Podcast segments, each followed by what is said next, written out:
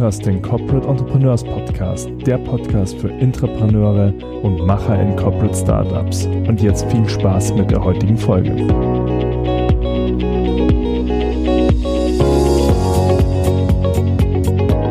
Hallo und herzlich willkommen beim Corporate Entrepreneurs Podcast. Ja, wir sind heute wieder zusammen, Felix Plötz und meine Wenigkeit, und wir wollen heute über das Thema Innovationskraft der deutschen Wirtschaft im Hinblick auf die Möglichkeiten, die eben Entrepreneure ähm, bieten, ähm, sprechen und warum sich vielleicht auch der Mittelstand in Deutschland ähm, ja zum gewissen Grad auch für das Thema Corporate Entrepreneurship, Entrepreneurship öffnen muss. Ja, Felix, herzlich willkommen wieder. Schön, dass wir wieder hier zusammensitzen und ähm, ja, es ist ein großes Thema, aber vielleicht äh, steigen wir einfach mal an und schauen mal, wo uns die Reise hinführt. Ja, Peter, hi. Erstmal danke. Ich freue mich wieder hier zu sein. Sehr, sehr spannendes Thema. Ähm, ich glaube, man kann es aus verschiedenen äh, Perspektiven beleuchten. Also ich würde gerne mit dir darüber reden. Einerseits, äh, was es fürs Employer Branding und für die Mitarbeitergewinnung bedeutet. Und dann können wir natürlich wirklich auch mal das große Thema Innovation aufmachen und ähm, die Frage stellen, ob das ein weiterer valider Innovationstreiber oder Innovationskanal ist. Sollen wir über das, über das erste mal starten? Ja, lass uns gleich mal beim Thema Employer Branding einsteigen. Mhm. Ja, ähm, also vorweg, äh, wir, wir sagen es ja irgendwie immer wieder in diesem Podcast und äh, ich bleibe meiner Meinung, dass das echt ein, ein revolutionäres Thema ist. Insofern, das machen noch nicht viele. Äh, Thema Corporate Entrepreneurship und äh, den Mitarbeitern diesen Freiraum zu liefern. Und da das noch nicht viele machen, ähm, bedeutet das gleichzeitig aus meiner Sicht auch tatsächlich ein, ein USP bei der, beim Employer Branding und bei der Gewinn neuer Mitarbeiter wenn ich, wenn ich mit Führungskräften dieses Thema bespreche, ich mache ja auch tatsächlich viele Vorträge zum Thema ähm, digitale Generation und wie können wir die für uns gewinnen und wie ticken die und was wollen die und so weiter und so fort. Und ähm, ich versuche dann immer klar zu machen, dass so diese Zeiten von, von Geld und Sicherheit und der, der Karriere für die nächsten zehn Jahre und so weiter, dass die so ein bisschen vorbei sind. Und ähm, versuche mal das Bild zu zeichnen, wenn man sich zwei Unternehmen vorstellt, so, was ich, Versicherungsunternehmen oder so, oder so, so klassische, solide mittelständische Unternehmen, die vielleicht von, von außen aber auch so ein bisschen grau und monolithisch und vielleicht nicht so spannend erscheinen. Und die sind vollkommen identisch. Und dann sagt aber das eine Unternehmen oder der Inhaber oder vielleicht auch mein direkter Chef, bei dem ich da zum Interview sitze, du weißt du was, ähm, Geld und Sicherheit ist bei uns auch quasi so der Standard und wir, wir tun ja alles für unsere Mitarbeiter. Aber obendrauf äh, ist uns das total wichtig, dass du dich auch unternehmerisch mit einbringst. Und ähm, das nicht nur ein Lippenbekenntnis von ihm ist, sondern er mich als ähm, als Bewerber vielleicht auch wirklich ein bisschen challenged und fragt, was hast du bisher gemacht, wo hast du Eigeninitiative bewiesen, ähm, wo hast du mal ein Projekt gepusht gegen Widerstände, wo hast du ähm, an was geglaubt, was kein anderer irgendwie für möglich gehalten hat. Und ähm, ich versuche den, den Führungskräften mal klar zu machen, dass wenn ich so agiere als Unternehmen, dass ich dann einen ganz anderen Schlag von Mitarbeitern gewinne. Und dass ich eben aus der Masse der, sagen wir, grauen, monolithischen, sehr soliden vielleicht, aber auch gleichzeitig ein bisschen langweiligen Unternehmen unglaublich heraussteche, weil es eben noch nicht so ein breites Thema ist, wie jetzt irgendwie so, hey, wir stellen uns einen Kickertisch hin und haben die gelben Sitzsäcke und wir sind wahnsinnig fancy und hip. Das ist so ein bisschen durch das Ding. Genau, also es ist ja auch immer so der Punkt, wie schaffe ich es vielleicht auch als Mittelständler, genau die A-Player zu kriegen, die ich haben möchte. Und es ist ja auch so, dass dass es einfach heutzutage nicht so einfach ist, gerade wenn man jetzt nicht in den Ballungszentren ähm, ist. Und selbst da ist man ja in großen ja, Wettbewerb zu verschiedenen DAX-Unternehmen äh, oder auch den ganzen neuen Startups und neuen Internetfirmen. Äh, da muss man ja auch irgendwo eine Attraktivität schaffen. Und ich glaube, da kann man, das ist ein ganz guter Punkt, was du jetzt gerade gesagt hast, dass, da kann man eher einen A-Player dazu motivieren, äh, sich auch auf einen Mittelständler einzulassen, wenn man ihm auch die Freiheiten in Aussicht stellt, wenn er sich, wenn er sich beweist. Genau, genau. Und das ist ja auch genau der Punkt, warum ich das, ähm, unser Gespräch mit, äh, mit Roman Dummel von der Tobit Software so wahnsinnig spannend fand, weil die wirklich äh, ganz, ganz innovativer, aber gleichzeitig auch ganz solider Player sind, aber die sind halt nicht irgendwie in Berlin als Software Company, sondern die sind halt in Ahaus im Münsterland. Und ähm, die schaffen es wirklich durch eine, durch eine Unternehmenskultur, äh, super Leute anzuziehen. Denn ist ja auch so ein bisschen so ein Mythos, dass jetzt irgendwie jeder nach Berlin oder was weiß ich wo äh, in die großen, coolen, ähm, vermeintlich äh, coolen Großstädte will. Es gibt ja ganz, ganz viele, die einfach auch ähm, ja aufgrund von Immobilienpreisen oder Mietpreisen oder alleine der Familie ähm, nicht unbedingt diese Metropolen wollen. Und ähm, die schaffen das genau so, und das haben wir im Gespräch auch lange, lange beleuchtet, ja, echt super A-Player zu bekommen, die eben auch unternehmerisch bisher schon was gemacht haben. Also vielleicht nicht richtig als äh, klassische Startup-Entrepreneure, aber ähm, zumindest als, als Maker. Als, also als jemand, der, der schon was erfunden und da wirklich physisch produziert hat. Natürlich äh, ist es dann auf Unternehmersseite, weil wir wollen es ja immer auf beiden Seiten halt auch beleuchten. Äh, setzen wir natürlich dann voraus jetzt bei diesen Annahmen, dass das auch wirklich kein Lippenbekenntnis ist und nicht die x-te ähm, Stellenbeschreibung ist, wo beim Gabelstaplerfahrer unternehmerisches Denken gefordert wird.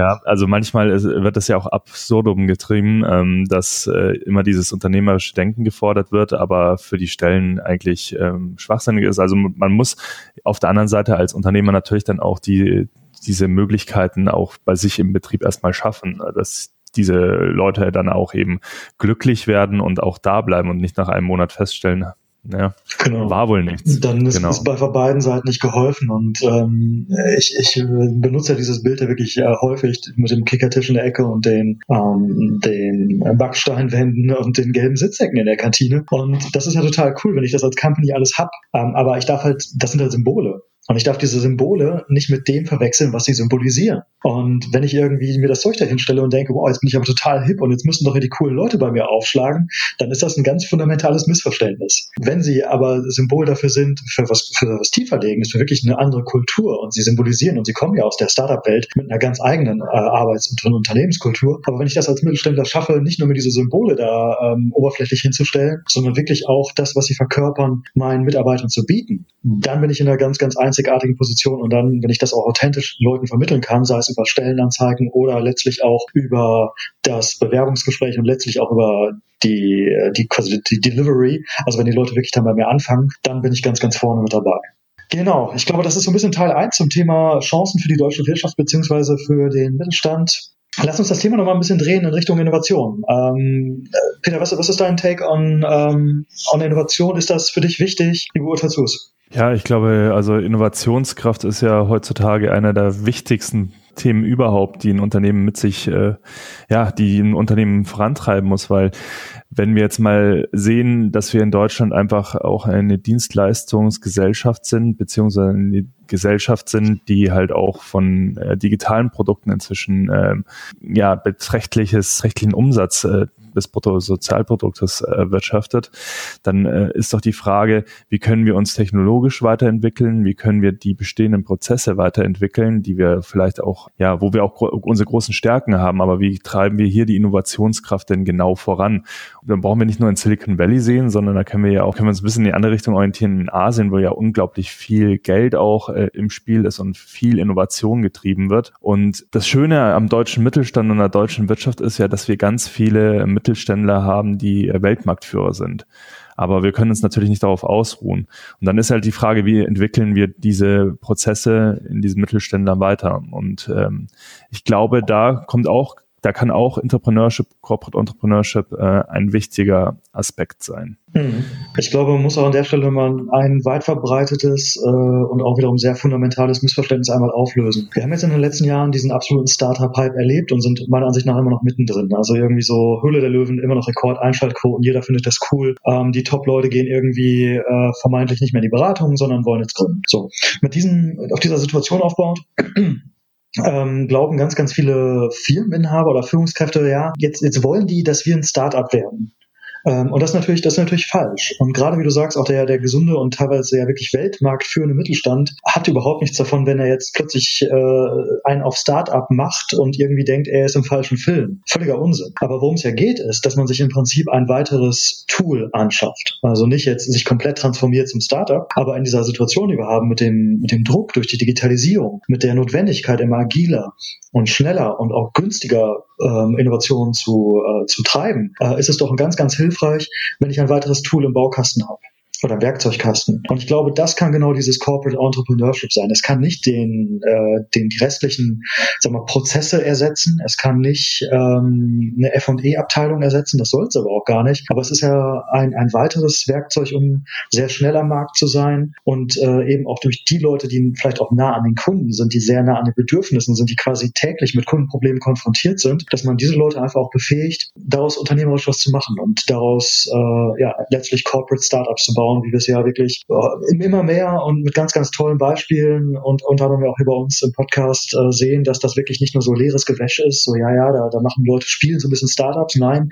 da passiert wirklich, da passiert wirklich Wertschöpfung und Leute bauen nachhaltige, geile Geschäftsmodelle auf, die sonst in einem, in einem bei Mittelständler und letztlich auch bei einem Konzern ähm, am Anfang nicht die Größe haben und nicht die Sichtbarkeit haben, dass der normale Konzern sie verfolgen würde. Also es ist so wie so eine Art Brutkasten, wo letztlich was Cooles daraus werden kann. Und ich bin wirklich also absolut überzeugt davon, dass das ein ganz, ganz wichtiges Tool ist, um letztlich auch noch ja, kundenzentrierter und, und agiler unterwegs zu sein, als das äh, einige und viele Mittelständler heute schon sind. Ja, lass uns da vielleicht auch nochmal auf ein konkretes Beispiel eingehen. Also ich finde auch, dass, äh, was sich auch in den Interviews, die du geführt hast, auch immer ganz äh, schön gezeigt hat, ist, dass es keinesfalls ja so ist, wie du auch gerade eben gesagt hast, dass äh, man irgendwie eine Firma mit mehreren hundert oder mehreren tausend Personen plötzlich in ein Startup verwandelt, sondern das im kleinen geschützten Rahmen macht und was, was mir da immer aufgefallen ist, was auch so ein roter Faden da war ähm, in den Interviews, war einfach, dass es im Kleinen mit der Fehlerkultur ganz oft angefangen hat.